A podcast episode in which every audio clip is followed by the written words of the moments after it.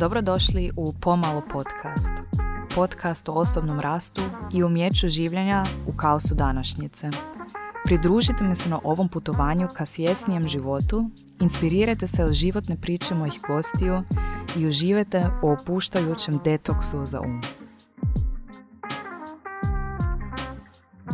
I ljudi, dobrodošli u novu epizodu Pomalo tumač podcasta. Kao prvo, ja ne mogu vjerovati ovo već šesta epizoda da smo već izbacile pet epizoda pomalo tumač podcasta. Nekako mi se čini kao da sam imala tu ideju prije onak mjesec dana da smo Eva i ja krenule u taj projekt. Tak, ono, prije tri tjedna. Ali eto, vrijeme leti, pogotovo when you're having a good time. Um, presretna sam što ste vi tu s nama i da ovo radim s Evom. Znam da se ponavljam kao papiga, ali ne mogu to dovoljno puta jednostavno reći koliko sam sretna da ovo radim s Evom.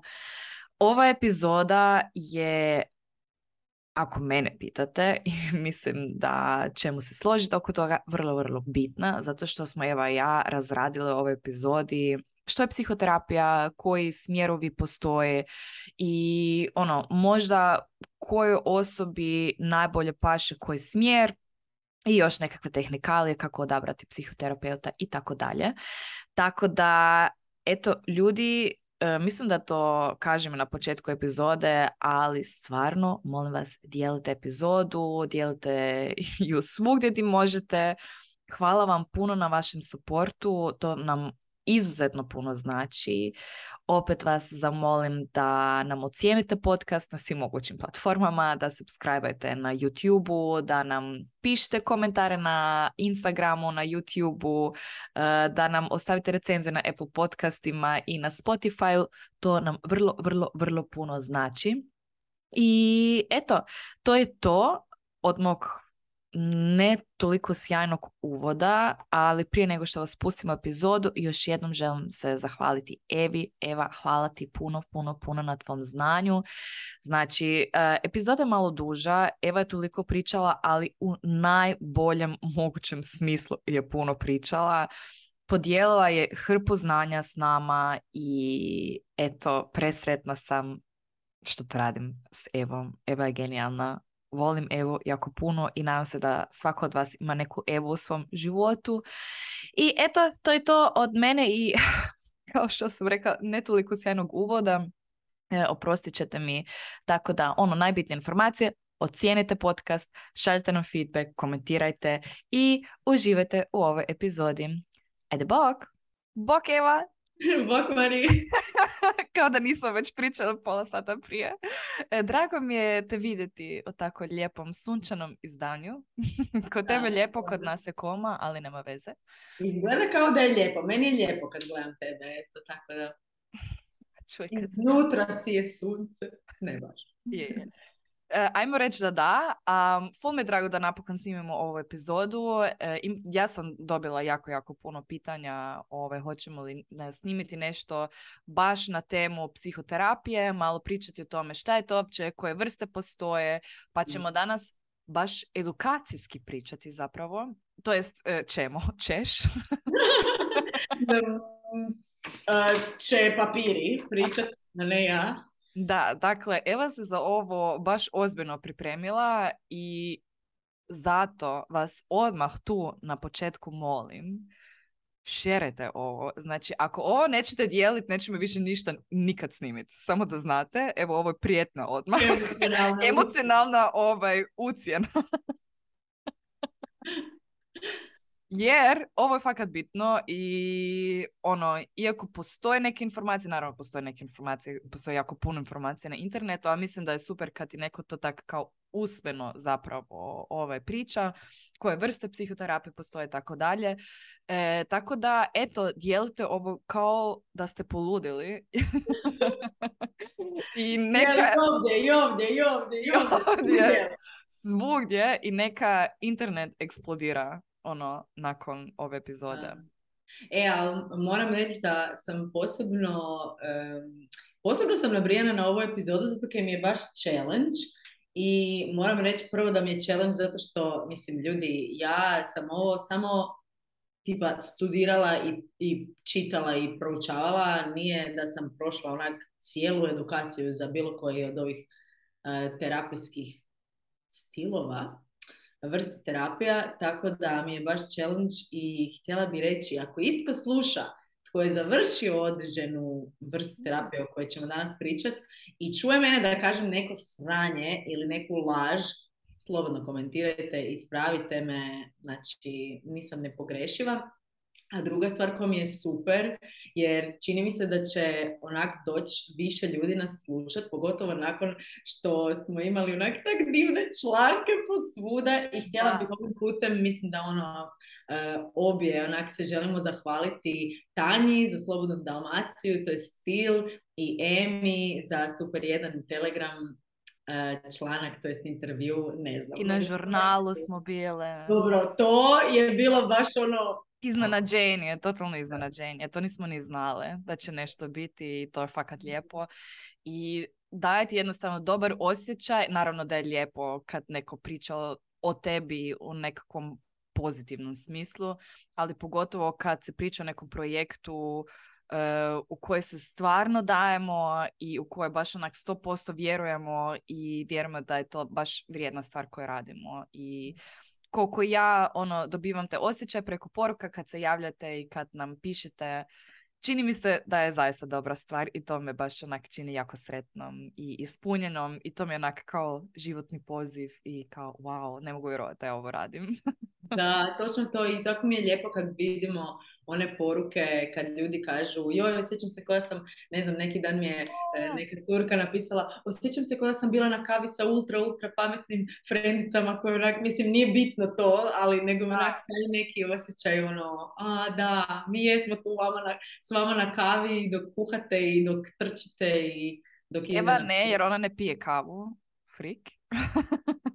sam vodi. Ali iskreno... Ali, evo, ja sam tu sa svojom kavicom. Počet ću pit barem zeleni čaj, zato kaj... Mača. Da se svi piju mača. Tak da. Maču. Možda. Može, dogovoreno. Ako mi to moj novčanikić dopusti. Je mača onak sad fancy skupa. A dobro, moraš, ma, moraš malo trošiti Moram, silne te... novce koje ti zarađuješ. da, od, od Instagrama, što mi Instagram Lol. Lo. dobro. Danas, današnja epizoda, ne znam, evo, iskreno ja bih htjela da sam imala jednu ovakvu epizodu prije deset godina. Da, da stvarno da. E, zato što jako je teško krenut zapravo na psihoterapiju kad samo gledaš te nekakve tehnikalije. Zato što ovaj, otkud krenuti, ima toliko tih smjerova, stvarno ih puno i ima puno terapeuta, kako odabrati, kako ću znati šta meni paše, koji smjer će meni pasati ovo ono i kako ću uopće doći do nekakvog terapeuta, to isto nije toliko jednostavno kako se čini. Tako da mislim da ćemo stvarno pomoći u tom aspektu i to me hvala drago. Yes, idemo. Jesi li spremna? Jesam. Draga Evo. Draga Mariji. Sad krene ovaj, ispitivanje zapravo. E, zato što smo se danas baš ono jako lijepo pripremile, onak složili smo lijepi plan sa pitanjima i uključili smo neka vaša pitanja i čisto da onako objasnim malo koncept, znači na početku ćemo pričati, to jest vjerojatno ćemo podijeliti ovu, ovu epizodu u dva dijela. E, prvi dio će biti malo više edukacijski, malo više ovaj, nekakva teorija i drugi dio je više nekakvo iskustveni dio, pa budemo vidjeli kako će ići kroz razgovor, imamo zapisana pitanja, pa jesi spremna? I onda krenemo. Daj mi taj znakić. Jej, palac gore! dakle, prvo pitanje. Kakve vrste psihoterapije postoje i što su neke glavne karakteristike? Sad još samo pitam, ili ja to se mogu izgovoriti kako spava? dakle, koje vrste psihoterapije postoje, koje su nekakve glavne karakteristike i po kojima se oni razlikuju i možda da možemo malo ubaciti za koji tip osobe možda koji smjer najbolje paše. Mm. O, samo, samo ovako. Laganini pitanje za početak. Znači, krenemo baš onako easy peasy. odmah ću pasti ispit. Um, mislim da meni je važno da onak na početku e, pričamo malo o tom što je psihoterapija. Jer mislim da jako brzo se e, ubacimo u to definiranje tipova i vrsti psihoterapije, a možda zapravo ni ne razumemo što je psihoterapija. često ljudi misle da je psihoterapija samo razgovor ili očekuju ne znam kakve ono neke urnebesne promjene u jednoj e, seansi ili u jednom satu terapije. Tako da, za početak, neka definicija psihoterapije koju sam ja pronašla na Wikipediji, malo sam joj doradila iskreno, zato što mi se čak i ne sviđa kako to piše na Wikipediji. Nije zato što sam pametnija od Wikipedije, ali ono, možda iz svog nekog osobnog iskustva. Znači, cilj psihoterapije je popraviti naše neke, naše mentalno stanje, e, poboljšati naš well-being, ali isto tako može biti i naučiti se nositi sa nekim neugodnim emocijama, naučiti proraditi neke probleme koje imamo u odnosu s drugima ili u odnosu sami sa sobom. E, neke vrste psihoterapije su baš specifično vrlo dobre za određene poremećaje. Um, ali ono što je, je, ono što je zajedničko svim psihoterapijama su te psihološke tehnike. Znači da se mm. ne, ne, ne djeluje se uz pomoć farmakoterapije, ne djeluje se uz pomoć, ne znam koja druga uopće postoji, a da nisu lijekovi, nego se djeluje sa tim psihološkim mm, tehnikama. Znači to mogu biti individualne tehnike, znači jedan na jedan odnos klijenta i terapeuta, mogu biti grupne tehnike, znači kako u grupi, kako e, stvaramo odnose, kako e, se povezujemo s drugima. To isto može onako e, nam, kako da to kažem, osvijetliti neke naše probleme u životu. Mm. e sad, isto tako kao što postoje grupna i individualna terapija, psihoterapija, postoji raz, postoje različiti razlozi zašto ljudi idu na psihoterapiju. I to isto mislim da je važno i pogotovo kad budemo pričali o različitim vrstama psihoterapije, nije, nije svaka vrsta psihoterapije za, za svaku vrstu osobe, niti za, za svaku vrstu problema. Mm. Neko želi ići na psihoterapiju zato što kompulzivno se prejeda i, i ne može funkcionirati u svakodnevnom životu ili ne znam, ima problema sa spavanjem, ima problema sa mm, tremom od javnih nastupa i tako dalje. Znači nešto, nešto želi razriješiti da bi mogao normalno živjeti, normalno funkcionirati.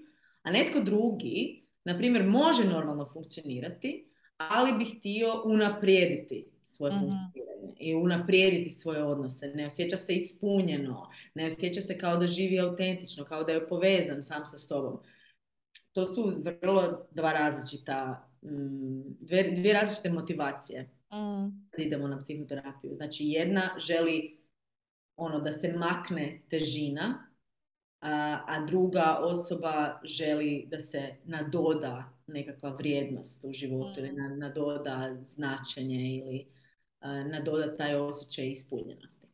Tako da, to su mi bile važne stvari za reći na početku.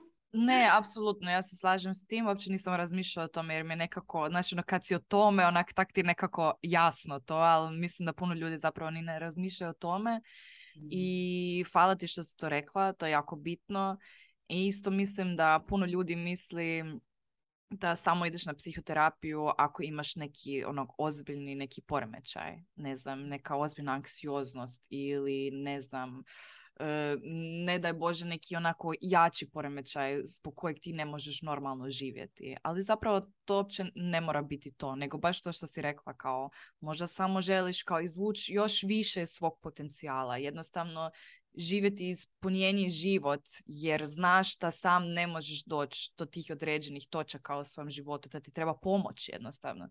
Treba ti kao neki kao neka vrsta coacha u sebe, koje te može usmjeriti, dati neke druge ove poglede na neke probleme koje ti imaš u životu ili nekakve ono prepreke i tako dalje. Tako da, hvala što ste rekla.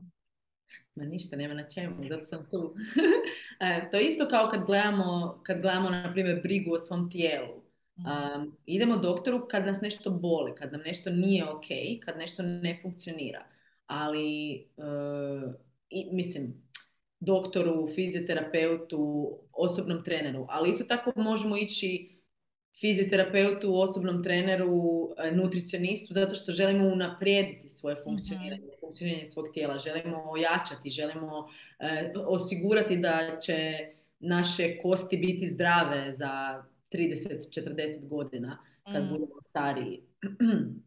E sad, u zapadnjačkom svijetu sve nekak gledamo kroz tu prizmu neš mi fali, pa onda idem po nešto da to popravim i u velikoj mjeri zapadnjačka medicina, pa onda i psihijatrija, um, možemo doći do tog, do te razlike. Zapravo, odmah ću sad to reći, tako da bude jasno. Ovaj, ide, ima tu perspektivu ono, ili je nešto patologija, znači ili je nešto bolest, ili je normalno i ja se time neću baviti. Um, e sad, psihijatri mogu isto biti psihoterapeuti. Znači ima nekih psihoterapeuta koji su isto po struci psihijatri. Ali zapravo glavna razlika je da su psihijatri tu primarno da dijagnosticiraju da li postoji nekakva da li postoji neko prisutstvo bolesti. I ono što se smatra normalnim i što se smatra zdravim je odsudstvo bolesti. E sad, ja mogu nemati problema sa spavanjem, i nemati e, nekakvu nesanicu ono, koja traje tri mjeseca. Ja mogu nemati poremećaj u hranjenju ili nemati schizofreniju, ali to ne znači nužno da ja živim ispunjeni, sretan život i da ostvarujem zapravo zdrave odnose s drugima i zdravi odnos sa, samo sa sobom. E sad, psiholog, psihijatar, psihoterapeut. I psiholog i psihijatar mogu biti psihoterapeuti, ako si psihoterapeut ne znači nužno da si psiholog ili psihijatar i e, psiholog ne može raditi iste stvari koji psihijatar, isto kao i obrnuto. Znači psiholog ne može e, davati lijekove, tu farmakoterapiju, kad se radi o nekakvim dijagnozama e, u bolnici, da, to može raditi klinički psiholog, ali uvijek nekako u, u kontaktu sa psihijatrima. Dobro, sad smo se maknuli od tog. Ne, to je bitno za znat. Mislim, mislim da je jako da važno. Ljudi ne zna, tako da... Neki put, da, neki put može netko biti psihoterapeut i da je završio neki drugi faks, ali je završio i edukaciju za psihoterapeuta. I može biti izvrstan psihoterapeut. Tako da... Hopefully me soon. da. Čekaj, jesi to objavila?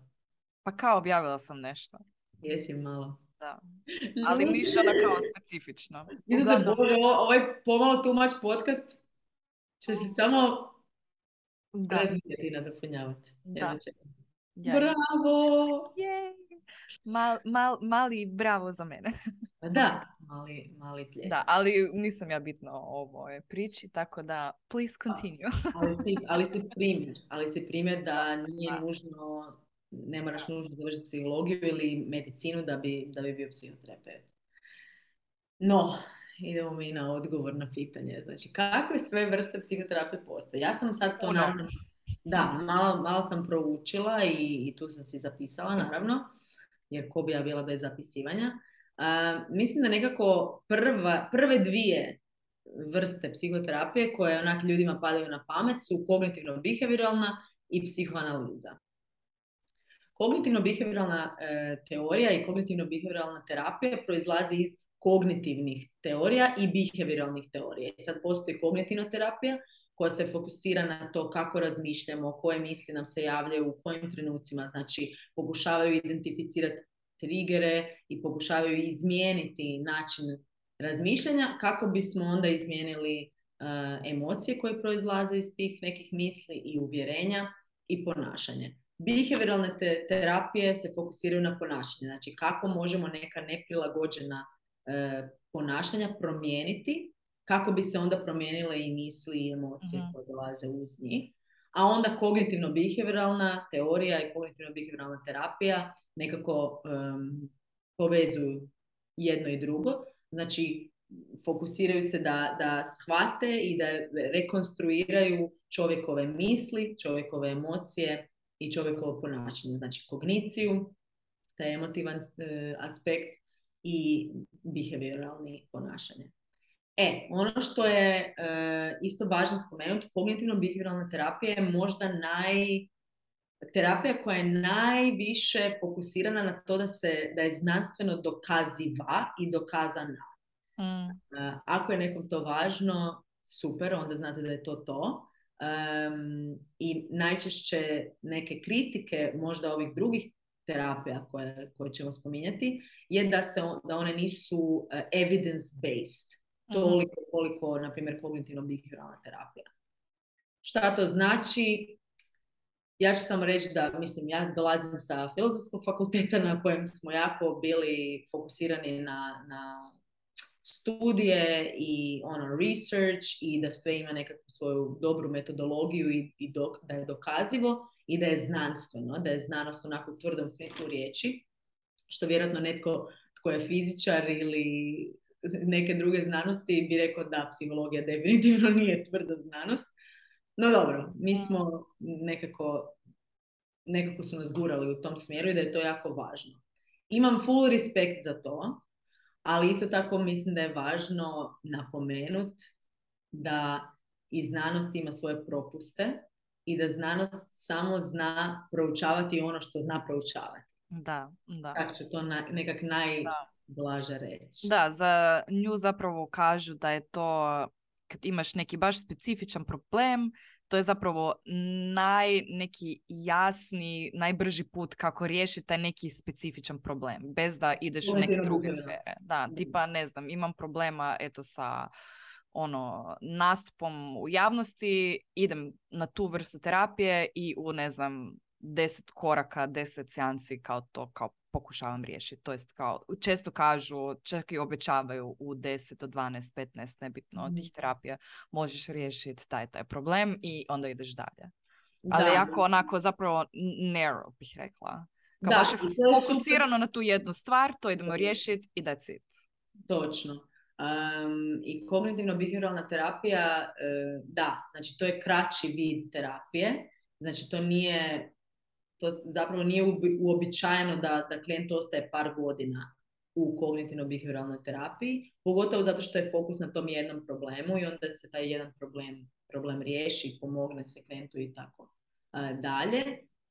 Um, vrlo često znači tu dolaze ono ljudi sa, sa nekakvom anksioznošću, čak i ljudi sa depresivnim poremećajima, fobijama, najčešće ovo što si rekla trema od javnog nastupa i to.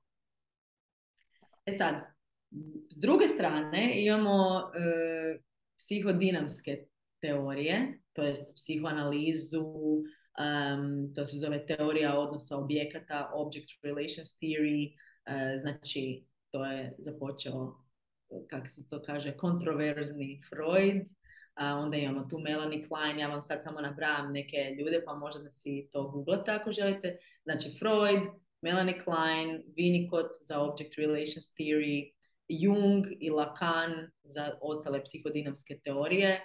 Um, kažem to kao oprečno kognitivno-behavioralnoj terapiji, nije nužno možda oprečno i možda govorim gluposti, kao mini like, ali su to teorije koje su nedokazive znanstveno.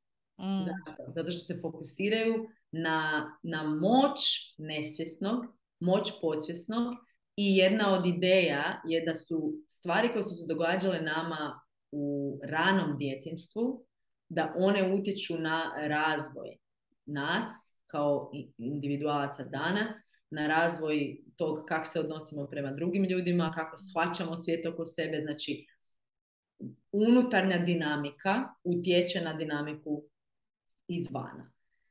E sad, budući da je fokus na podsvjesnom i na nesvjesnom, mislim, to se ne može izmjeriti, pa na taj način ne može biti znanstveno i govorim ovako znanstveno, jer postoji riječ znanstveno u smislu sve nešto što se može dokazati, a postoji znanstveno ne znam, moja mama je teoretičarka književnosti i na, način na koji oni koriste riječi znanstveno i znanost, mislim, ona isto znanstveno ima doktorat iz znanosti.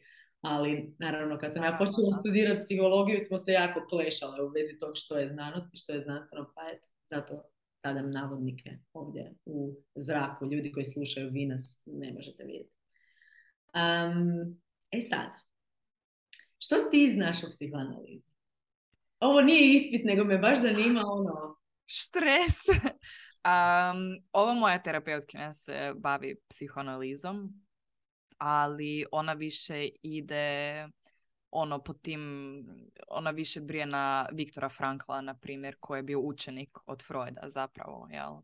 Tako da mi se dosta bavimo time ono kako, pogotovo na početku kad smo tek se upoznavale, kakvo mi je bilo djetinstvo, eh, kakve sam ja odnose imala sa roditeljima i sa drugim ovaj, meni bliskim ljudima, čak i kakve su oni odnose imali unutar obitelji i tako zapravo pospajamo malo te stvari koje mi se sada dešavaju u životu ono, kakve to veze ima, znači zašto ja reagiram na određeni način na neke stvari, zašto ja imam taj strah od napuštanja i tako mhm. dalje, pa zato što su mi se događale te nekakve stvari kroz život i tako da meni je zapravo ta psihoanaliza od svih tih ovaj, e, vrsta koje ćemo mi danas proći nekako najbliža. Isto, mhm. mislim, smiješno, smiješno. Ovaj, čudno mi je kad tak malo ideš čitat i onda, ono, naravno, mislim, Freud je, nije baš ono, e, on je jako, ovaj, uopće ne znam sad riječ koju tražim, ovaj, pola, polarizira. znači, mhm. ili voliš ili ne voliš, baš mi se tak nekako čini, pa ima tu i dosta kritika ali ovo za ono što sam ja prolazila, mislim da mi je ta psihoanaliza baš došla kao budali jer baš se dosta, moj put kak je krenuo na psihoterapiji se dosta zapravo ovaj, bazirao na odnosu s tatom mm. i kakav sam je odnos imala s njim kad sam bila klinka. Tako da... Mm. Ja mislim Ne znam jesam ti uopće odgovorila na pitanje, ali... Da, da. Ne, to sam baš i htjela i htjela sam, zato što znam da, da je tvoja terapeutica i uh, obrazovana u psihoanalizi, to jest educirana i u toj humanističkoj teoriji, znači Viktor Frankl, um, i baš mi se čini da to divno spaja. Mislim, ja ju ne znam i ne znam njen rad, ali znam što ti govoriš o njoj. Um, I ovo tu kad spomeneš Freuda, mislim, Freud je samo začeo psihoanalizu, tako da većina psihoanalitičara danas se ne drži ono čvrsto Freuda i Freudovog načina, on je bio iznimno važan za mm. psihologiju i za psihoterapiju kao nekako osoba koja je prvi put naznačila da možda neke stvari koje su u nesvjesnom i koje su u prošlosti još uvijek dolaze ono i, i izlaze u nekim situacijama kod nas i ako to možemo razumjeti, ako to možemo razriješiti, te unutarnje konflikte, znači psiho, psihodinamske teorije kažu da ti unutarnji konflikti, intrapsihički e, konflikti, da su oni ti koji utječu na naše ponašanje, da mm. utječu na naš razvoj i, i na naše reakcije. I mislim, Freud, koliko god je bio i seksist i svašta nešto. Drugo... Ali mislim, tako su i vremena bila drugačija. Apsolutno. Pa ne, oh, možemo suditi, da, ne možemo suditi osobu iz, iz prizme današnjeg morala, ali koliko god ono je možda i, i neke svoje subjektivne, e, mm. subjektivne potrebe ispoljavao u tim svojim teorijama i, i radu s klijentima, što svatko tko radi s ljudima unosi nešto svoje subjektivno toliko je bio revolucionaran za psihoterapiju i za rad sa, sa pojedincem. pojedincem. Um, meni osobno je psihodinamska teorija i ta teorija koja, um, koja, koja se fokusira na to nesvjesno i podsvjesno um, je meni fascinantna. Znači u, u psihoanalizi i u tim svim psihodinamskim terapijama se koristi najčešće i ono slobodne asocijacije i interpretacija snova ili analiza snova i tu, tu mi piše prepoznavanje otpora. Mhm. Znači, kad se javlja nekakav možda svjesni ot- otpor u terapiji, kad se javlja nekakav represivni otpor, ono kad zapravo nismo ni svjesni, ali na neki način želimo izbjeći neke neugodne emocije. Um, u psihoterapiji pa onda ne pričamo o određenim stvarima i onda, i onda zapravo em, se u tim psihodinamskim stilovima bude jako veliki fokus na ono što nije izrečeno Mhm. a ne ono što je izrečeno. Jer sve što je izrečeno dolazi iz svjesnog. Znači ja tebi mogu ispričati sve kaj se meni događalo, ali postoje neke stvari koje možda netko ko je analitičar ili terapeut, a obično se naziva analitičarima, onda može onako vidjeti ok, koja je, koja je ono e, mrtva točka Mhm. koju koju možda ne vidimo. I to je nešto što nas onda vodi u podsvjesno i nesvjesno i meni je, meni je to fascinantno. Meni je to ono na rubu sa i spiritualnim. I Jung, kojeg ja najviše volim i najviše spominjem, eh, je baš povezao to spiritualno i, i to kolektivno nesvjesno. Mm, Da. Da, tako da, uglavnom, bi sam sad malo zaglibila. Šta sam još htjela reći? Aha, em, ono što psihodinamska terapija, to jest psihodinamska teorija uvodi, a to je važnost uvida. Znači, važno je da, da klijent ima uvid nad, nad svojom situacijom.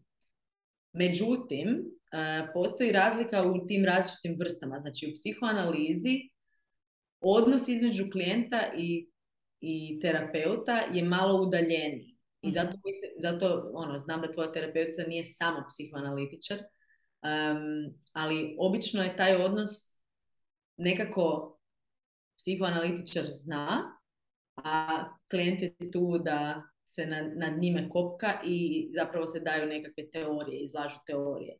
Možda sad govorim isto zastarjelo i netko ko se bavi psihoanalizom, ispravite me slobodno, nisam nikad bila na psihoanalizi, a, ali je jako taj jedan odnos recimo udaljeniji između klijenta i terapeuta, dok u drugim nekim terapijama i psihodinamskim i, i ostalima je važno jako da klijent ima povjerenja povjerenje u, u psihoterapeuta i, i taj odnos je puno bliži jer nije potrebna objektivnost. Mhm. Tu prelazimo sad u humanističku teoriju i humanističke terapije. Ja ne znam ja previše pričam. Ljudi. Ne, meni prezanimljivo. Onako, kao gledam u tebe kao, ajme, zaljubljena sam.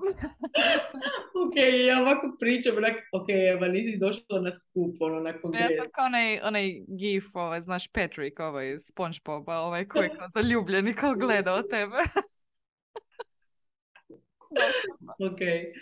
Um, uglavnom, prelazimo u humanističku teoriju i humanističku um, hu- humanističku perspektivu koja je bila se izrodila kao neka treća sila i kao otpor i prema kognitivno-behavioralnoj teoriji i prema psihodinamskoj teoriji, sad mi to tu piše, kao reakcija na to i gdje zapravo se u fokus stavlja pojedinac Mhm. u fokus se stavlja klijent i onda ta terapija koja je fokusirana iznimno na klijenta nije fokusirana na znanje analitičara ili znanje terapeuta, on zna šta ti trebaš napraviti i onda će tebi biti bolje.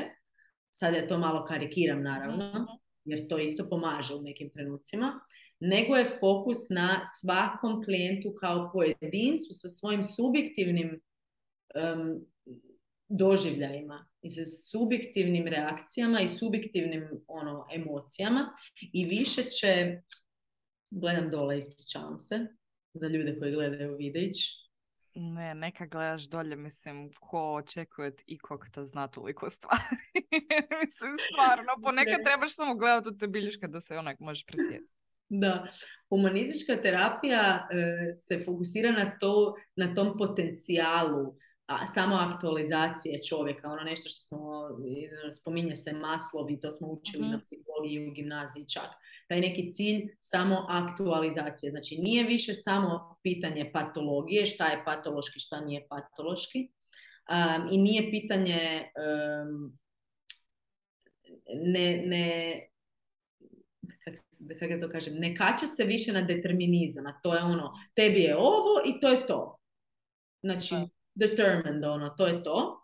nego je više e, naglasak na tome kako ti doživljavaš sebe, kako ti doživljavaš taj događaj, kako ti doživljavaš taj um, život koji živiš, na primjer. I sad tu ulazi egzistencijalna terapija, Viktor Frankl i ono sve što smo Mm. pričale, o čemu smo pričale na prvoj našoj epizodi, um, gdje je pitanje i cilj da čovjek stvori sam značenje svog života i da stvori sam sebi to neko, taj, taj neki zašto. I kako Frankl kaže, when you know your why, you will survive any how. Mhm. Prekrasno nešto. E, ta samo aktualizacija je za svakog drugačija. Znači za tebe će samo aktualizacija značiti jedno, za mene nešto drugo, za nekog trećeg nešto treće. I onda u tom smislu se mora fokusirati na klijenta i mora se klijenta slušati sa tim nekim, to se zove unconditional positive regard. Nešto što je Irvin, Irvin Jalom, oprostite, ne znam kako se kaže, Irvin Jalom, ja to tako kažem. Um, on je to- Irvin. Irvin. Jalom, sam ćemo reći Jalom. Um, Jalom piše o tome, tom bezuvjetnom pozitivnom gledanju na, na klijenta. Znači, u toj um, humanističkoj terapiji klijentu se pristupa apsolutno sa empatijom i apsolutno sa otvorenošću i sa tim unconditional positive regard, da se klijent osjeća dovoljno slobodno i sigurno da može doći i, i pokazati se točno takav kakav je u tom trenutku. Mhm. I mislim da je to ono, jedan predivni koncept. Ja to, ja, meni je taj koncept jedan od najvažnijih u mom radu s klijentima, iako ja još nisam terapeut, ovaj, ali taj osjećaj da jednom je jedna klijentica rekla, e, znaš, baš sam pričala, a možda sam to rekla već na podcastu, ne znam, e, kao, baš sam pričala sa svojim frendicama, pitali su me kao kako mi je raditi s tobom i ja sam rekla, znate kaj, ja se osjećam da ja, i da ja ubijem nekog da bi ja mogla doći Evi i to reći i da me ona ne bi osuđivala. O, To je onak, da, Da. u tome je poanta. U tome je poanta. Kak- kakav je taj osjećaj biti u prostoru u kojem smiješ biti sve što jesi, kakav jesi u tom trenutku. I zato humanistička teorija i humanistička terapija su zapravo veliki skok. Iznad tog ja sam doktor, a ti si pacijent, mhm. prema tome da smo mi tu u odnosu zajedno i ono što ja kažem svojim klijentima, ja, ja trebam naučiti o tebi, ti više znaš o sebi nego ja. Ja ti ne mogu ništa reći što ti nekako već ne znaš. Da. I, I ja uvijek mogu pogriješiti uvijek mogu reći nešto što nije točno i ti me smiješ i trebaš me ispraviti zato što je to tvoje vrijeme, tvoj novac. ono. Nisam ja tu da ti govorim ti si sad eh, u denialu, ti si sad u otporu. Različito od psiho, psihoanalize. Evo, u humanističkoj a, teoriji je i psihodrama, koja je jedna od nekako glavnih e, tehnika grupne terapije. Mhm. Ne znam da si ik- ikad išla na psihodramu, Ne, ali ja sam išla. jesi. I to full intenzivno. Znači, išla sam put tjedno po dva i pol sata. Znači, pet sati tjedno Wow. psihodrame. Znači, psihodrama je grupna terapija u kojoj e, prvo, naravno, grupnoj terapiji se totalno drugačiji, ono, drugačija dinamika i totalno neke druge stvari proizađu i ona projekcija em, i ono zanimljivo. Mm, Super nice. zanimljivo. Ne, grupna terapija je brutalna, brutalna. Ja bih preporučila ono, ako nemate kao, ako nije sad neki ono, ma, ma i čak i da imaš individualni problem, ali čisto sebe challenge'irat, odite na grupnu terapiju. Evo, Nice. ja bih to predložila. Psihodrama e, je zapravo, znači tehnike koje se koriste su, kao što kaže riječ drama, je da se dramatizira tvoja situacija sa drugim ljudima koji glume likove u tvojoj situaciji. Znači ti dobiješ svoju, ono, svoj konflikt neki, dobiješ na sceni, recimo. Na scena je grupa. Mhm. I toliko, toliko uvida različitih možeš imati kad čuješ druge da govore tvoje rečenice u tom, ono, u, u toj sceni, na primjer, recimo da imaš, ne znam, svađu s mamom i sestrom i sad ti moraš izabrati nekog ko, ko ti je tvoja mama, na primjer, izabereš nekog ko će glumiti tvoju sestru i sad ti imaš tu situaciju, ti daješ riječi, znači ti daješ riječnik tim ljudima, a oni glume. I onda je li to nešto kao konstelacije ili... Vrlo slično, samo što mislim da su konstelacije bez uh, riječi. uh Da. Okay.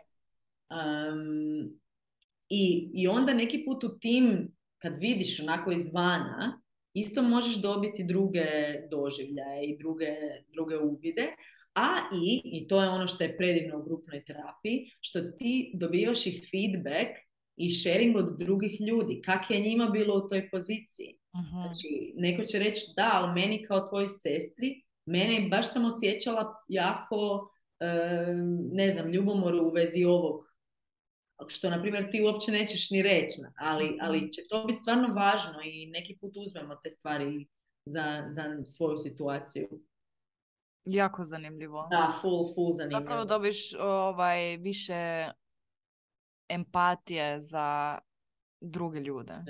Da. I više razumijevanja zašto neko reagira na neki određeni način što je tebi možda po, ona, što je tebe povrijedilo a ti uopće ne znaš, onaj ne razmišljaš zato što sebe naravno staviš na prvo mjesto, kao joj to je mene povrijedilo, ali ni ne znaš zašto ta osoba na taj način nešto rekla, reagirala. Mm. Tako da, zanimljivo. da. I Ovo baš zvuči ludo. Ludo? ali kao u pozitivnom smislu, ludo. Jesi bila, da, jesi bila ikad na konstelacijama? Ne, nisam, a to mi isto nešto što mi jako zanimljivo. Kao, jako mi je zanimljivo, ali ima mali onak otpor. otpor. A jesi gledala možda na onom Love Sex Group? Jesam, jesam, e. da, da. Jer jedna moja prijateljica, sad, sad ću ja stvarno govoriti ono hearsay, znači ljudi, nemam direktno iskustvo, ali uglavnom konstelacije su tako stavljanje u odnose, znači to je isto grupna terapija, i više ljudi je, naravno, budući da je grupna terapija, Eva Feldman. ovaj, I onda te stave u, u odnose, um, to jest taj terapeut ili voditelj stavi, stavi u odnose s obzirom na neki konflikt i ljudi, ljudima dolazi nekakva energija i nekakvo, nekakvi osjećaj koji se stvaraju u toj konstelaciji. Znači, mm. ko zvijezdana konstelacija, sad se ovo obiteljska konstelacija, na primjer, ili, ili tak nešto.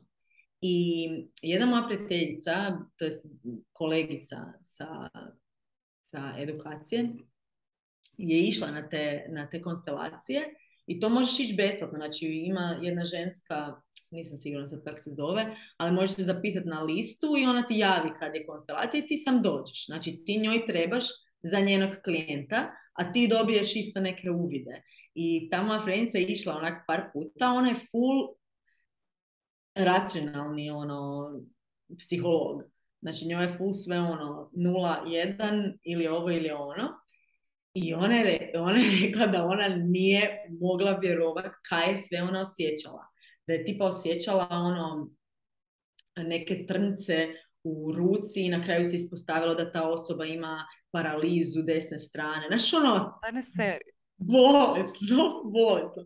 I tu, tipa kad ja čujem takve neke priče i mislim, znamo mi za priče koje su izvan domena psihoterapije, kad ono slušaš i onak ono, duhovi i to, mislim, mm. kak ti možeš meni reći da ako toliko ljudi ima te neke doživljaje, da. Sad ćeš ti meni reći da to ne postoji, zato jer ti nisi sa svojim e, mjerama znanstvenim nisi mogu to izračunati. Da, pa tako je ja to epizodi, jel, jel je Love Sex Group? Da, da, da. Je, je to, to, da. Ovaj, ti se ljudi uopće ni ne poznaju, ali kao savršeno ponašaju tu osobu iz obitelji te, tog jednog klijenta.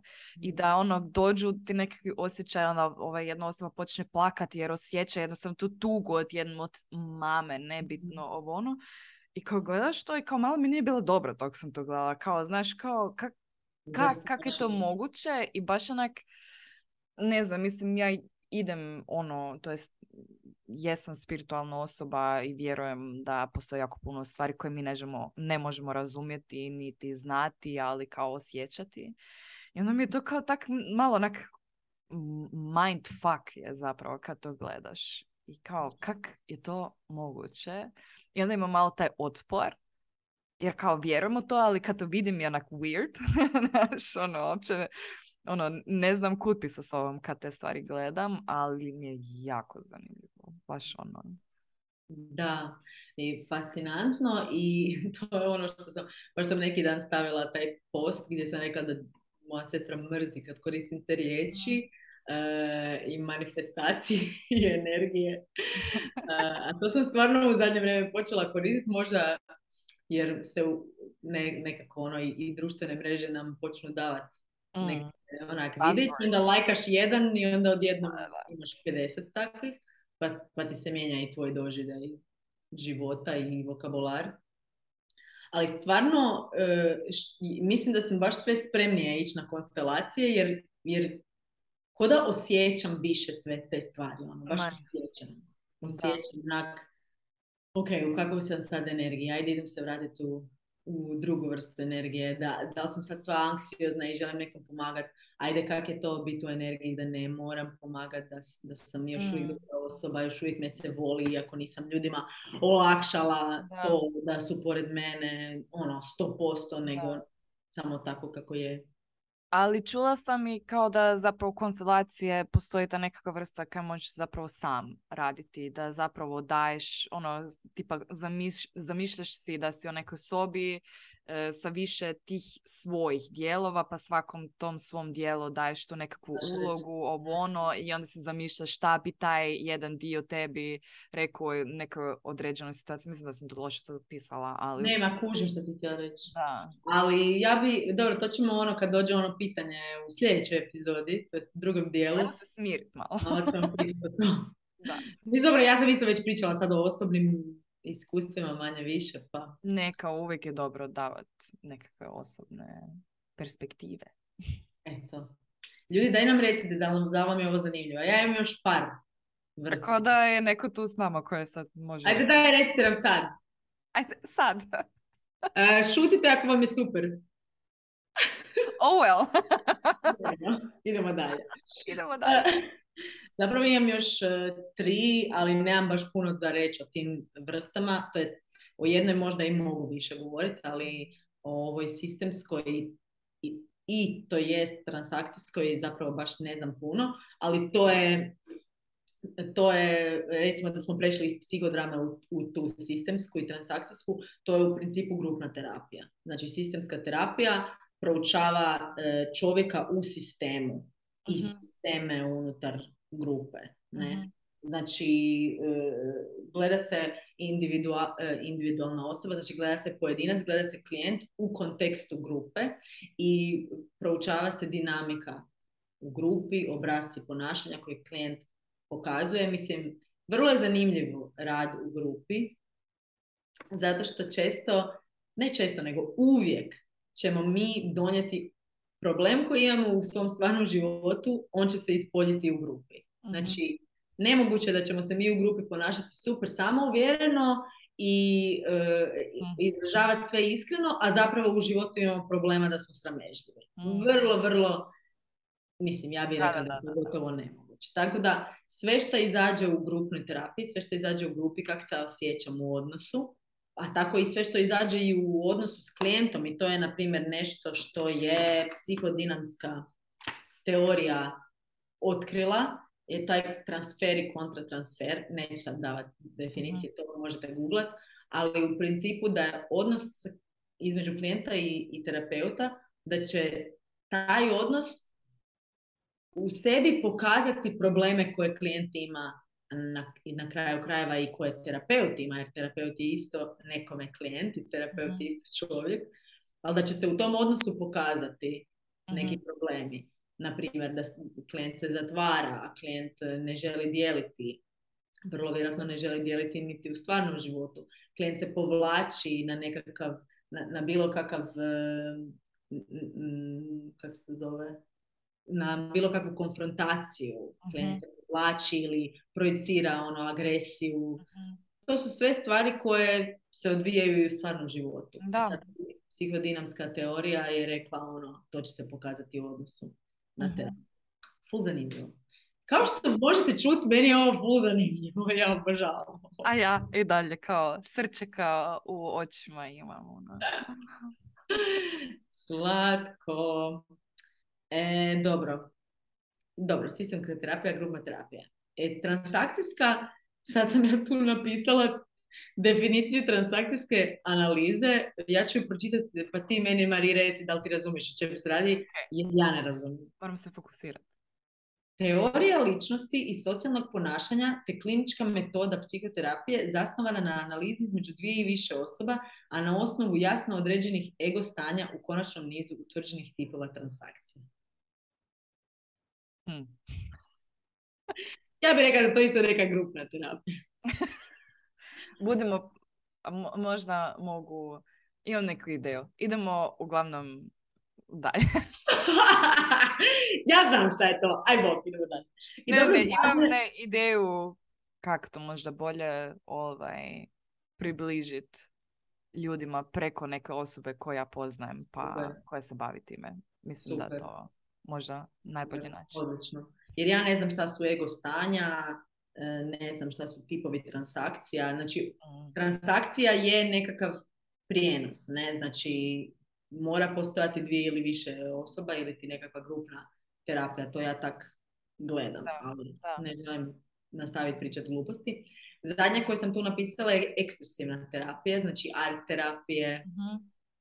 terapija koja se bavi, koja koristi druge neke modalitete, a da nisu verbalni i da Mhm. nije pričanje i onda kroz te modalitete unosi terapijsku intervenciju. Mhm. I to je, na primjer, jedna vrsta edukacije koju sam ja završila, e, ta art ekspresivna terapija, um, u kojoj sam i učila onda i o Jungu i o Gestalt. I se Bože, nismo uopće Gestalt spomenuli. Gestalt je u humanističkoj teoriji.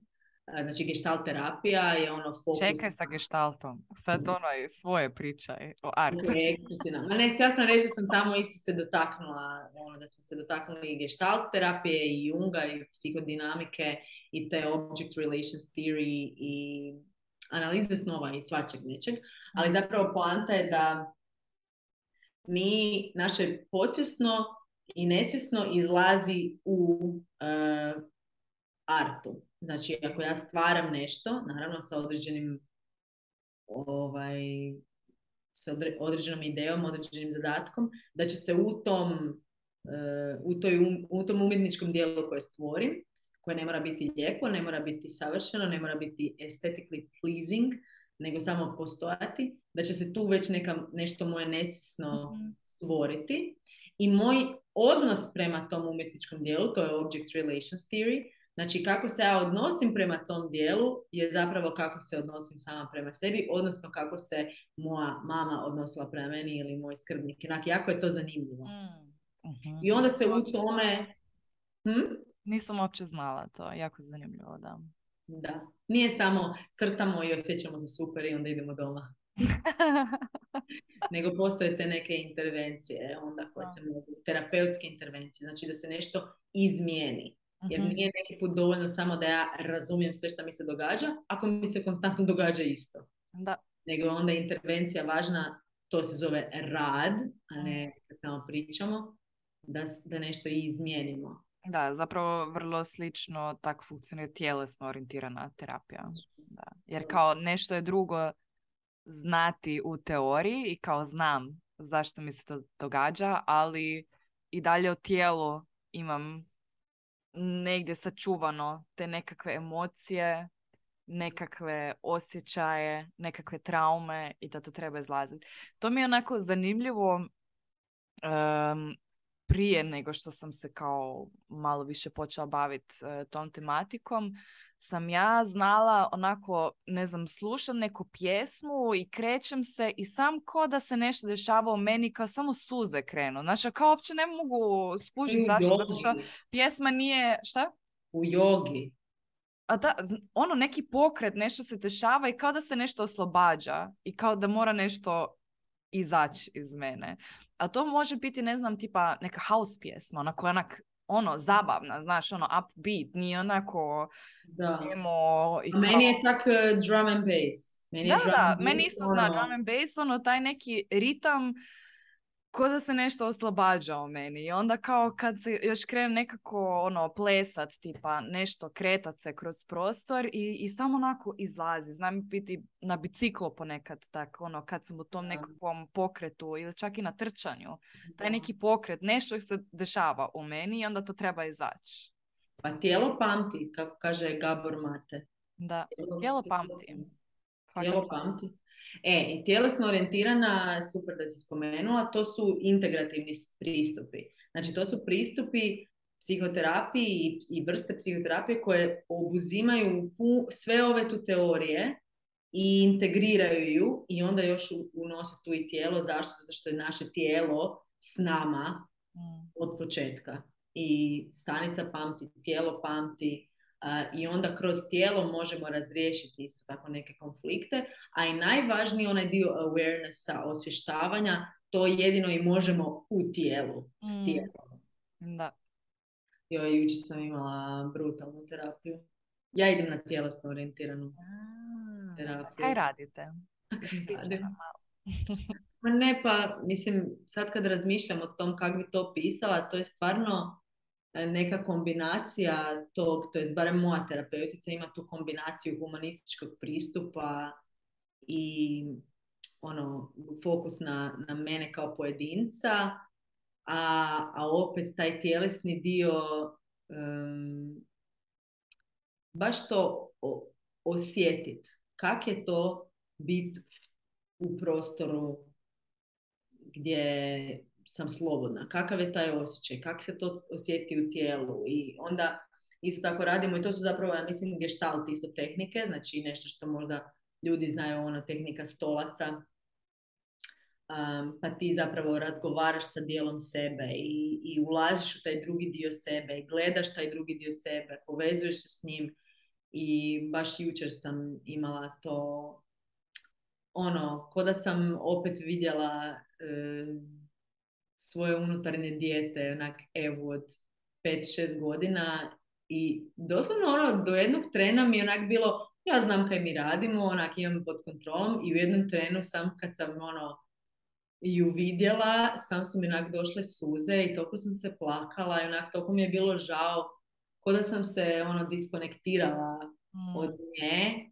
i pokušavala ono ju ignorirati ili ono išlo mi je na živce valjda. Inak baš mi je bilo žao, ali to je stvarno to kako ti terapeut može postaviti tu situaciju tako da ti stvarno vidiš i osjetiš to ja kažem ono sažaljenje, ali trebaš osjetiti sažaljenje, trebaš osjetiti sažaljenje nad samom so, samim sobom. Mm. Znači da ulaziš u ulogu žrtve, nego baš da osjećaš ono, Isuse, kaj si radim, ovo, ovo nije, ovo ne smijem se tako ponašati, želim se ponašati drugačije. I mm. taj osjećaj ono kad se raspadneš i rasplačeš i kad ti je teško, to je baš motiv, ono, motivacija za, za promjenu, barem kod mene. mm Ne. Da. da. A što se još radi na tjelesno orijentiranoj terapiji? Joj, a su neki alati? Pa svakakve vježbe sam ja ono, brinda sam o, masu tog pričala um, i na, na Instagramu. I baš sam, mislim sam to pričala onak već dva puta o toj jednoj vježbi sa jastukom gdje, gdje taj jastuk, jastuk predstavlja moje srce i mhm. moje osjećaje u toj nekoj situaciji.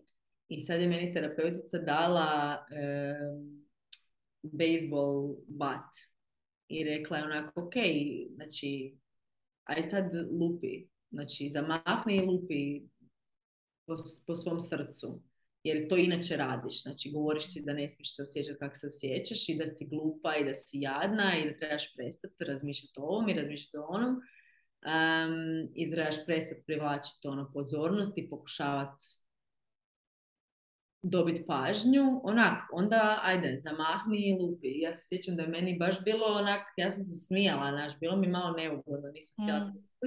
I on je rekao, ok, evo tebi, ti primi jastuk, ti primi srce, a ja ću zamahnuti. I ona je takvom snagom, ja ne znam da li ona stvarno toliko snažno lupila taj jastuk ili je to bio moj dojam, ono. Mhm. Ona je jednom to uda- znači, udarila taj jastuk da sam se ja usrala i išla je drugi put udarit i ja sam izmaknula jastuk i znači, e, meni sad dođe ovak trrrr. Znači kad je to krenulo, taj, ja sam se počela plakat i onak sam držala taj, ono, svoje srce, ne, i ona je onak rekla kao, evo sad počinje ljubav prema sebi.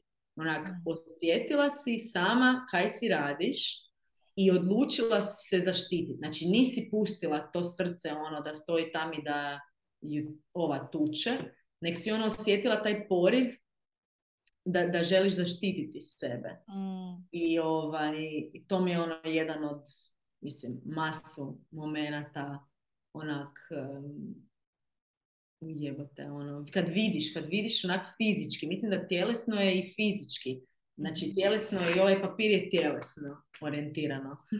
Jer ja ga osjetim, ja ga vidim, a nije da ga samo zamišljam. Jel bi se mogli reći onda da je tipa journaling neka vrsta kao za sebe tjelesno orijentirana terapija. Kad zapravo svoje misli staviš na papir, vidiš svoje misli, možeš ih dotaknuti Pa nekako. mislim, ja ne bih rekla da je journaling terapija. Da, nije terapija, ali kao neka, neki... Ali nešto što materializiraš. Da. Da, nešto što Znači, materializiraš definitivno. da. Sad moramo još proći gestalt. Jebate, gledam koliko je Jeba. prošlo vremena. Dobro, kad prođemo gestalt, eh, Idemo dalje. idemo na drugi dio epizode, ili? Nemamo još, imamo još svašta nešto Ok. pričati. Ti nam reci, šta je gestalt terapija? Na gestalt. Nekako mi se čini da svi idu na gestalt. Da, ja isto mislim da je gestalt nekak najrasprostranjenije. Um, Kao zvuči cool, gestalt. gestalt. Šta znači gestalt na njemačkom, Marija? Pa nemam pojma, gestalt je gestalt. pa kao, Cijelina, ne? a? Cijelina, ne? Nije gestalt riječ za cijelinu? Nije. Gestalt može biti kao... Ich habe keine Ahnung. Ne, ne, ne, ne, ne, ovaj gestalt, sad ću, sad ću baš pogledat ovaj u riječniku kako... Uh, ali za mene tipa gestalt, ono, vidim gestalt, znači kao vidim nekakav obris osobe. Tak bi ja to sad rekla. Ok. Ali, onda gestalt Kaj. Ono, kao, Ne vidiš. joj, adblocker, šta, ono, ok, bok. Mari googla svoj jezik. Ja googlam, ovaj, Dudan je moj prijatelj. Dobro, ne mogu sad to pogledati jer imam glupi adblocker. Pause, once. A uglavnom, dobro, možda nije gestalt da znači cijelina, ali da, znači gestalt pristup gleda na čovjeka kao na jednu cijelinu. Da. Da. Kaj sam sad ja s tim rekla? Ne znam. Ali uglavnom, e, gestalt teorija se fokusira na principe ovdje i sada. Znači, pokušavaju se osvijestiti emocije, potrebe čovjekove u ovom trenutku. Pa isto tako mogu se i neke situacije koje su se dogodile, znači nije da se ne priča o njima, nego se te situacije stavljaju u ovaj trenutak Mhm. pa onda tu imaju, imaju te tehnike stolca, um, ono, dati svim dijelovima sebe glas Mhm. i biti u sadašnjem trenutku. Ja by the way, dobro sam rekla. tu Je, se sigurno. kao e, nepoznata i osoba koju ne možeš sad ono identificirati. Kao vidiš nešto, neki obris. Gestalt. Aha. Ok, ja se ispričavam. Dobro, čisto da kažem. dezinformaciju. Uglavnom, vratimo se na tebe. Ugl, ma nije na mene jer sad shvaćam da ne znam kako da opišem gestalt, niti sam ja išla na gestalt. To bi isto bilo dobro dovesti nekog. Da pače. Padaju mi neke osobe na pamet, tako da, Odlično. da budemo Ja ti zapravo isto mogu poslati jednu svoju prijateljicu koja sad završava gestalt. pa pošalj. Mislim da bi ona baš zapravo htjela malo pričucka. Pa da, bilo bi lijepo da uključimo neke... Ema, javi se! E, ma, javi se. Nju nije briga. Ovaj, da, gestalt da, većinom ono taj princip sada i ovdje, znači nema, to, to, više je fokus na tem potrebama, što ti treba trenutno, što, kako bi ti bilo lakše, kako se Mhm. osjećaš r- onako, u ovom trenutku, a ne toliko šta se sve dogodilo. Sad mi Da. ti pa zanimljivo, ovaj, šta ti misliš, kad smo rekli tipa psihoanaliza se više fokusira zapravo nekakvu prošlost. Što se Mhm. dešavalo u tvojoj prošlosti, što sada otječe na ono tvoje stanje i gestalt se fokusira tipa na sadašnjost. Jel se mogu kombinirati različite vrste terapije ili ne? Pa mislim da je to baš taj integrativni pristup. Mhm, Znači, integrativna terapija, ona uh, jako puno različitih uh, teorija uzima da bi pristupila čovjeku ono holistički. mhm, iz Da. svih spektra. Jer ne možeš ti, e, svaka je terapija jedna vrsta tehnike kako pristupiti, kako ono upiknuti dijelić duše čovjekove, i, mislim upiknuti, kako dotaknuti dijelić duše i, i razriješiti neki konflikt. I Mhm. zato se ovdje različite terapije se bavi različitim i konfliktima i psihoanaliza traje po 10 godina. Kognitivno-behavioralna ne. Mm. S razlogom. Da, ne. da. Analiza se ono, bavi tim nekim ono, pitanjima, ne znam, čovjekovog e, života, konflikata, tih nekih ono... e, Vrlo pipljivo. prolongiranih, ma mislim, ja ne bi možda čak rekla popivljivo, nego ono prolongiranih problema.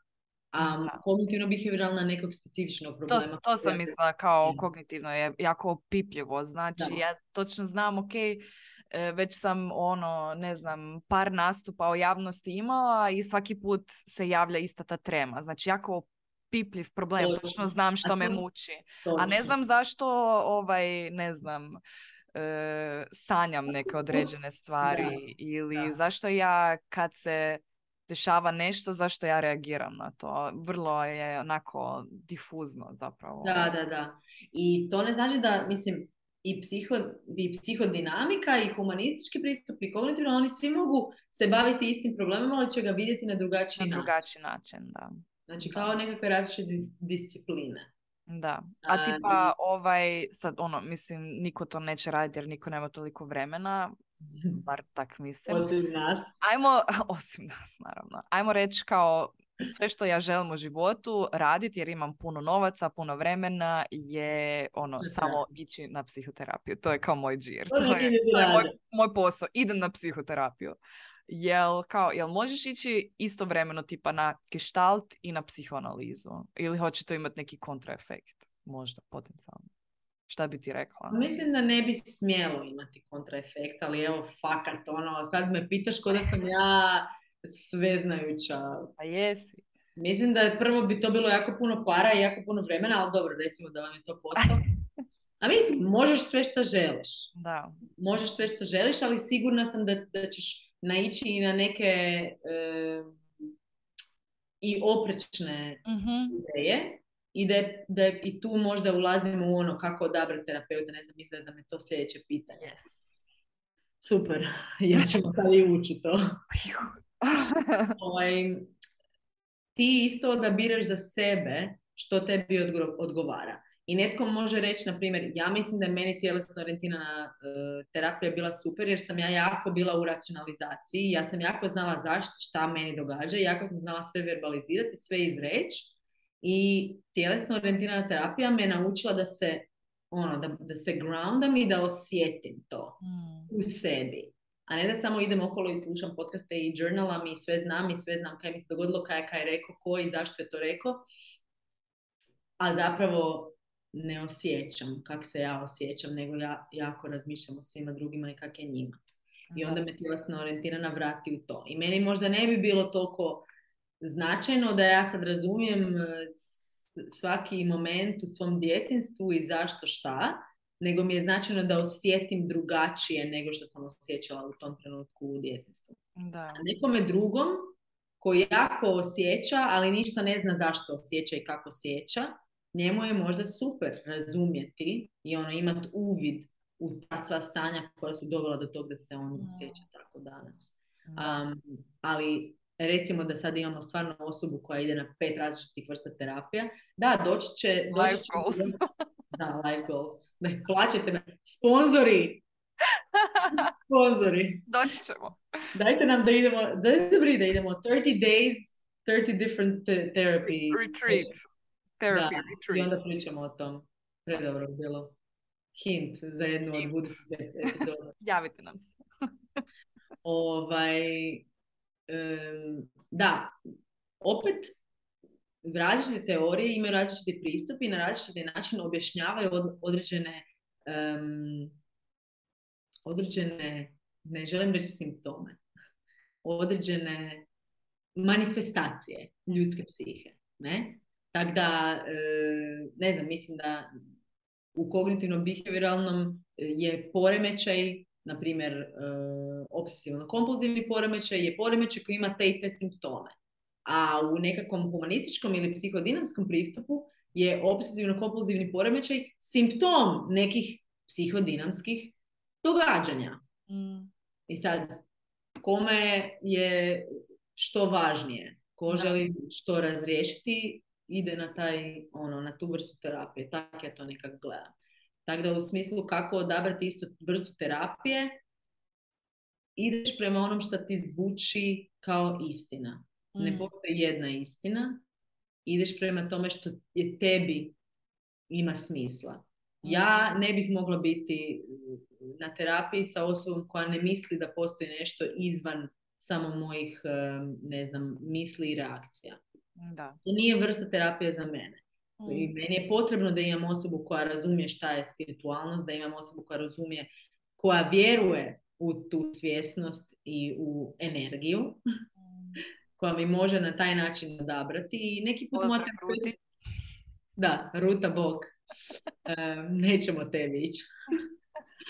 ovaj, I moja terapeutica neki put kaže neke riječi koje ja ne, nikad ne bi koristila i koje ni ne znam šta su. Ali znam da smo nekako na istoj ono valnoj duljini. A, m, tako da, da. Ne znam kako si ti odabrala ići na, na svoju vrstu terapije. Pa nisam baš previše razmišljala zapravo o tome zato što sam bila baš u lošoj situaciji mentalnoj i meni je trebalo podhitno pomoć ovaj, jer ja se više nisam mogla nositi sa tom tugom koju sam ja nosila u sebi i to je jako utjecalo na, na moj život i na moje funkcioniranje. Nisam funkcionirala uopće više, mislim ja sam bila, ne bih rekla da je prava depresija, ali je bila neka vrsta depresije, nekakva akutna ne, nije ono ta nekakva dugoročna koja se vuče i em, dobila sam preporuku jednostavno za tu ženu od e, jedne jako dobre prijateljice, zapravo najbolja prijateljica Mm, i znala sam jednostavno i ona je dobila preporuku za nju od jedne druge prijateljice, tak se to nekako ono, terapeutica je Hrvatica ili Njemica? Hrvatica je. Hrvatica je. Ovaj, um, sa Korčule. Da. E, uglavnom, um, tako sam ja dobila tu preporuku i znala sam kako ta moja frenica jako slično funkcioniramo, jako slično razmišljamo, ovaj, znala sam da će mi pasat ta osoba i jednostavno sam tamo došla i osjećala sam se odmah kao sigurnom i, i nekako tu neku slobodu sam osjećala i znala sam da mogu dijeliti i mislim ja to sve što sam ja nosila sa sobom više nisam ni mogla ovaj, zadržati za sebe. To je samo onako izašlo iz mene. Ja sam baš bila taj klišej, znaš, ono, kao, kao što vidiš onako u filmovima, serijama, kao dođeš kod terapeuta i plačeš. I to sam ja bila. Doslovno ja sam već na putu prema tamo plakala, ja sam ovako na cijelo vrijeme plakala. Hmm. Um, pre- i, jer sam znala da me čeka nekakva vrsta olakšanja. Znaš, i kao da mi to trebalo i sam sam bro, imala taj neki mentalni, ono, verbalni proljev. Samo je zašlo iz mene i toliko sam plakala da nisam ni mogla doći do riječi. Hmm. I odmah mi je bilo lakše zapravo i baš mi je to trebalo. Tako da meni to, hvala Bogu, nisam morala eksperimentirati šta mi treba, što ono, da tražim nekog ko će mi pasat.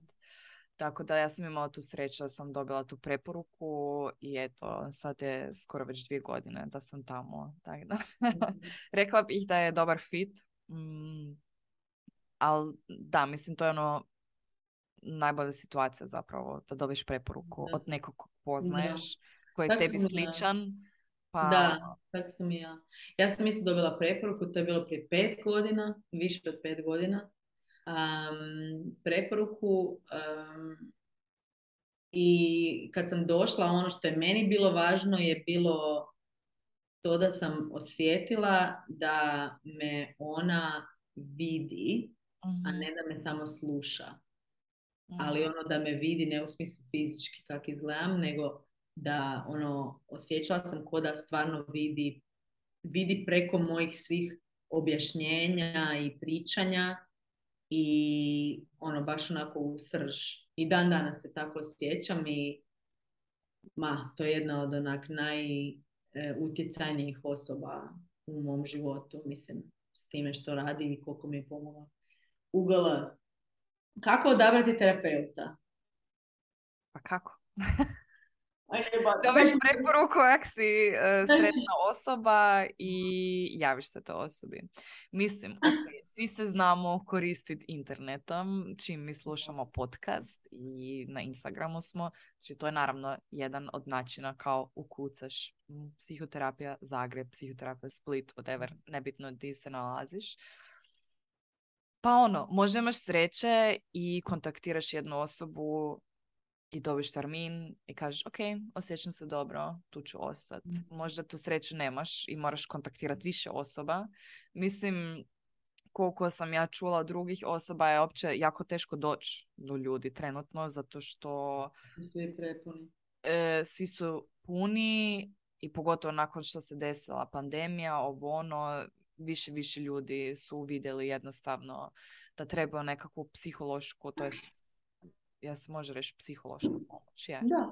I može i psiholoži, da. Psihoterapeut. ovaj, da jednostavno treba pomoć se nositi sa situacijama i tako dalje, ali te, mislim, nije, nije tak jednostavno zapravo naći nekog. da. Zato što ima puno ljudi, ima puno vrsta, od kud sad ti trebaš znati šta tebi treba. Znaš, ono... Da. Ja, ja Probavanje. razmišljam, znaš ono, ja sam e, pet godina studirala psihologiju, išla sam dve godine, još dvije godine, e, znači zapravo sam bila jedno sigurno šest godina uključena u ne- nekakve ono edukacije i, i okružena ljudima koji se time bave. Em, pa onda naravno da mi je bilo ono, aha, neko mi je preporučio i znam da ta osoba zna što preporučuje i onda idem toj osobi. A, I imam sreće jer mislim da kad god preporučujem svoju terapeuticu koja se prestala sam je preporučati zato što ja želim dobiti termin isto Same. kod nje. Ovaj, ali kad god ju preporučim, doslovno kažem ja ti 99% garantiram da će ti biti ono, jednostavno ona, ko- kako ona radi i koliko je ona meni pomogla, mojim bližnjim ljudima koji su išli kod nje, nekim drugim ljudima koji sam preporučila, onda su mi javili, ajme, hvala ti, ono, predivno. Znam. I sad, da li je to zato što sam imala sreće ili je to isto bilo zato što sam okružena ljudima koji su u, u, u tim vodama, pa Mm, su mi dobro preporučili. Definitivno bih rekla da idete na preporuku, mm. jer mislim, možeš googlat, ali to isto Google ovisi o tom koliko je netko isto platio Google Ads. Mislim, to ne mora uopće vidjeti da je ta osoba možda najbolja. Sada trenutno je, mislim da em, Karla Zelić, Superbabe Kila i Pamela imaju obje na svojim, u svojim highlightsima. Mislim da Karla ima psihijatre i psihologe, a Pamela je baš nedavno stavila psihoterapeute. To su naravno ljudi koji su njeni, ljudi koji je prate preporučivali, tako da ne znate ko vam je to preporučio, ali eto, barem da se nađe nekakav popis. Hvala što spomeneš moj popis. Koje sam lijepo radila po gradovima. Ajme, ispričavam se. Mišu, Znači, gleju, highlighte po gradovima. gleju kako se naljutila. Hvala. Dobro si. E, znači, mislim da Karla, e, Pamela i Marie imaju u highlightsima svoje popise, a mislim da je to super stvar, jer je to ono baš community, zato postoji community. Da. Ti znaš Znači, netko ko, svi mi koji tebe pratimo, znamo da se u, u nečemu smo slični sa svim ostalima koji te prate. Da, da. I ako ti ljudi preporučuju, ono, možeš znati da je to neka vrsta ljudi koja, koja Je. tebi odgovara. Da, po tome sam i išla kad sam radila taj popis i kao to razvrstavam po nekakvim gradovima jer naravno ovaj, mene najviše ljudi iz Zagreba prati jer to tako funkcionira jednostavno. I onda dobijem uglavnom preporuke samo za Zagreb, ali nije Zagreb jedini grad. I super mi je isto puno sad i puno ovaj terapeuta nudi online sessions, e, što je super stvar jer nebitno gdje si, možeš se čuti s nekim, pričat s nekim o svojim stanjima. Sad ne znam jel se to cjenovno razlikuje, fakat nemam pojma, nisam Da. to proučavala.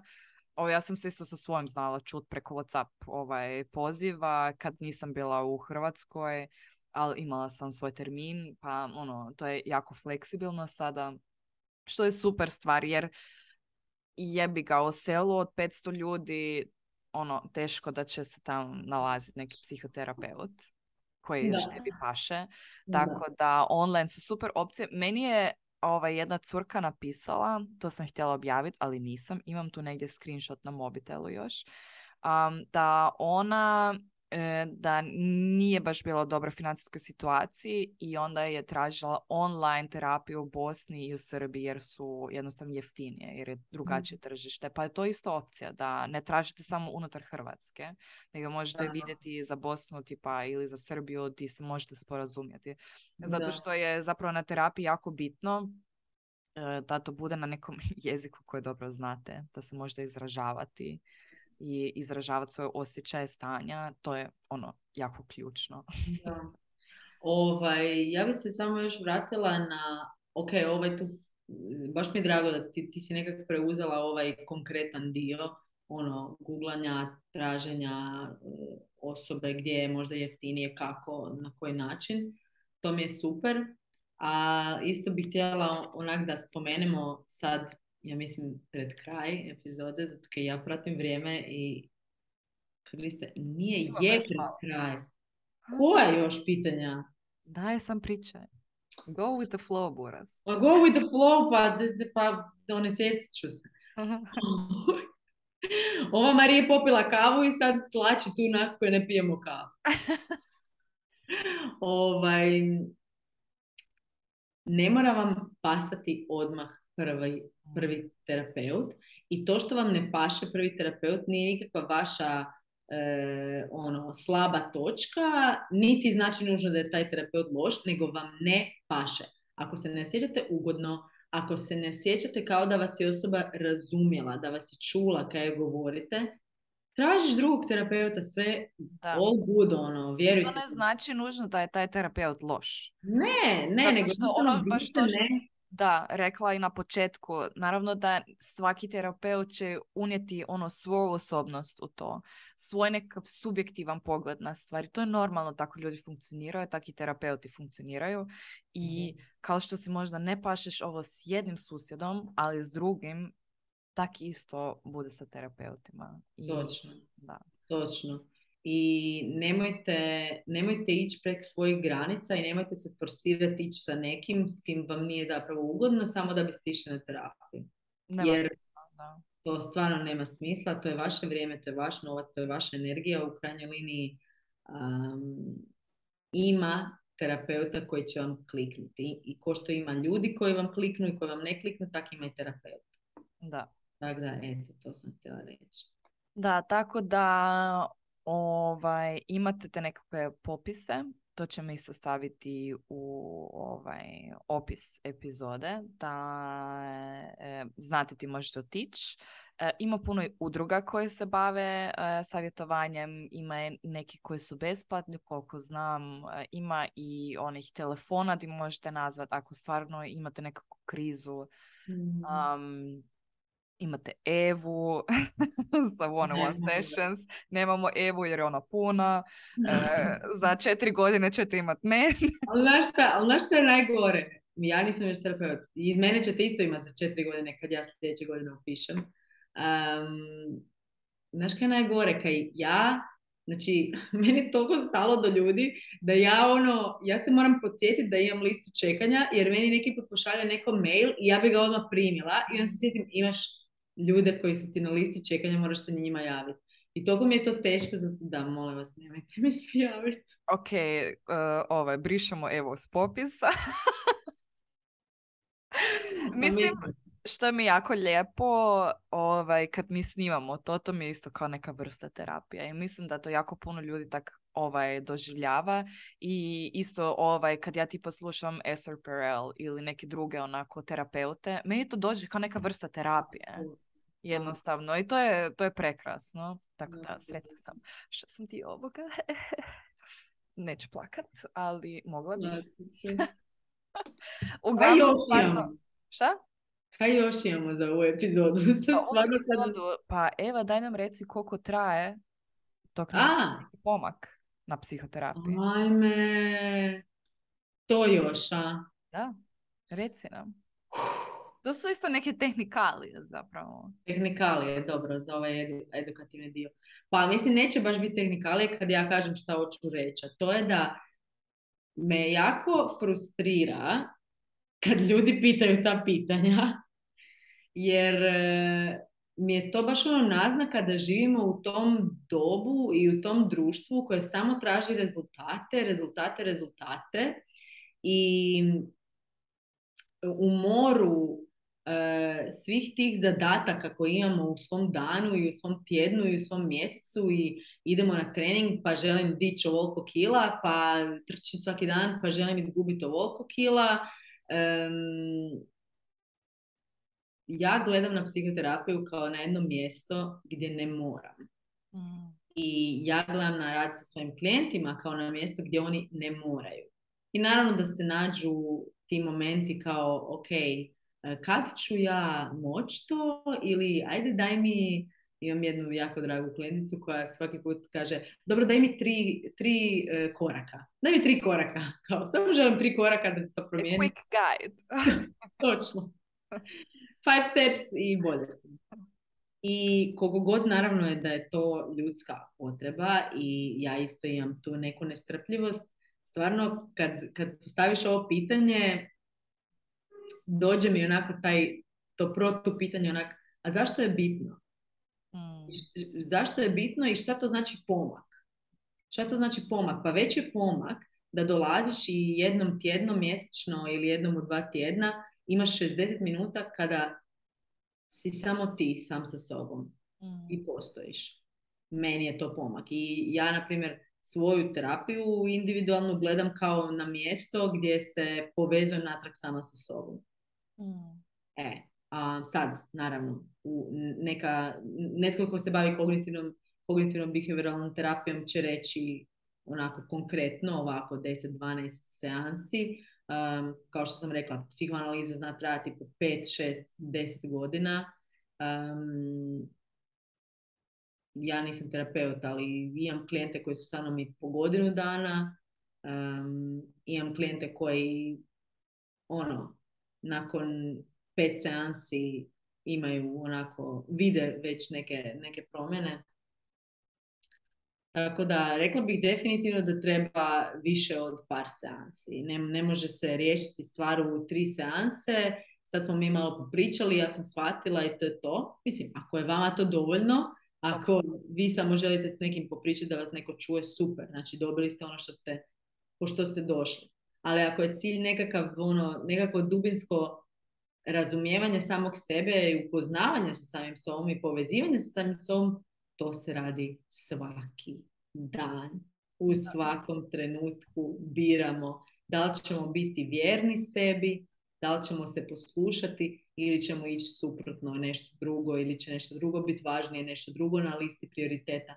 I to je ono ongoing process. Mm. A mislim da ćemo u sljedećoj epizodi, kad budemo malo pričali više o svojim osobnim, zapravo u, u sljedećih par epizoda, kad budemo pričali o osobnim iskustvima, isto možda malo dočarati koliko dugo nam je trebalo za određene neke pomake. unutarnje pomake i to. Da. Kaj ti misliš, kaj bi ti rekla? Da, mislim, ne mogu ništa dodat više. Baš si to dobro rekla. To na je naš ono naše društvo koje je orijentirano totalno na rezultate i trebaš neki određeni vremenski ovaj vremenski timeline, super riječ, to jest vremenski timeline.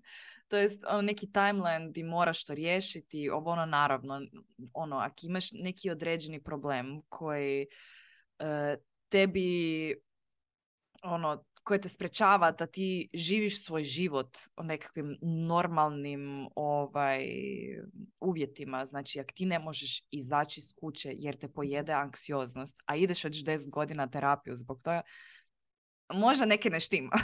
možda trebaš neki drugi pristup, znaš. Ali in general bih rekla to baš što si ti rekla, kao to je neki prostor, ti se opet povezuješ sama sa sobom ili sam sa sobom. Nekakva mentalna higijena, neko mjesto ti možeš možda reći stvari koje ne možeš nigdje drugdje reći, uh, ti možeš dobiti neki uvid. I isto tako kao život nije statičan, nismo ni mi statični, ni naši problemi, ni naše situacije, stalno se neke dešava u životu, stalno je neki moving, neki flow, pa tako, ono, mislim, to ne znači da morate biti cijeli život na terapiji ja se nadam da ja hoću biti, jer ja to želim raditi. Mi želimo biti profesionalni odla, odlažitelji na terapiju. to je to, moj, moj life goal doslovno. Pa ne, pa mislim definitivno i ne, mora, ne moramo biti cijeli život na terapiji i ne moramo završiti terapiju i imati neku diplomu terapije. Makar, ja moram reći, moja terapeutica je meni rekla da će ona meni napraviti diplomu. O, kako cute! I ja ću ju baš pitati da mi ju napravi, jer je bila pa, rekla. Ej, jel se sjeća? Sjećaš onog pomaka od prije par mjeseci kad sam to i to napravila i ti si mi rekla ti sad si diplomirala. Da. Ali eto, mislim kao ovaj poanta je ne može se dati neki odgovor na to. Stvarno se ne može dati ono život je jednostavno neki flow, pa tako se mijenjaju situacije, tako se mijenjaju okolnosti i ne možeš... Mogu dati jedan odgovor. Za, za gaslighting bivše dečke koji odu na jednu terapiju i da kažu da su se promijenili. Nije istina. I evo ovako ćemo zaokružiti, zaokružiti ovu epizodu. Ovu epizodu. Da, Isuse, koliko informacija, mislim da je oh, wow, ovo treba onako neki transkript napraviti i onda to objaviti kao blog post. Možda ako bude malo viška vremena. Not. uh, ali uglavnom, hvala ti Eva. Molim. Totalna si legenda. legenda. Legendica. Hvala ti što me slušaš tu i što vi svi slušate. Bože. Bože. Bože. Bože, Bože. Nadam se da vam je pomoglo da ovaj, imate malo više uvida sada ili pregleda, za, ajmo reći neki pregled ono šta se postoji, da nije svaka psihoterapija ista, psihoterapija nije psihoterapija, ima jako puno smjerova i mislim mi vama ne možemo ovaj oduzet taj korak da se vi malo sami zabavite s tom tematikom, da malo istražite ovaj, što tu se postoji i što će vama pasati. Jednostavno ne možemo mi to za vas napraviti. Nažalost, žao mi je. Morate se vi malo uključiti i mislim da je to čisto ok. Jer je to taj neki, zapravo taj neki prvi korak možda prema tome da riješite te neke stvari koje vas muče ili da radite na tome, da se sjednete, malo vidite šta već, ono, what is out there, da vidite, da istražite, da malo sami sa sobom popričate što meni zapravo treba, što ja želim, što su nekako moje očekivanja i onda krenite u nekakvu akciju. akciju. Sretno! Sretno! Odite se liječiti. Leči se, bre. Leči se. Da, to je to od tog prvog dijela. U drugom dijelu ćemo više malo ići u osobna iskustva. I to. I to je to. se u idućoj epizodi. Aj bok. Pusa bok.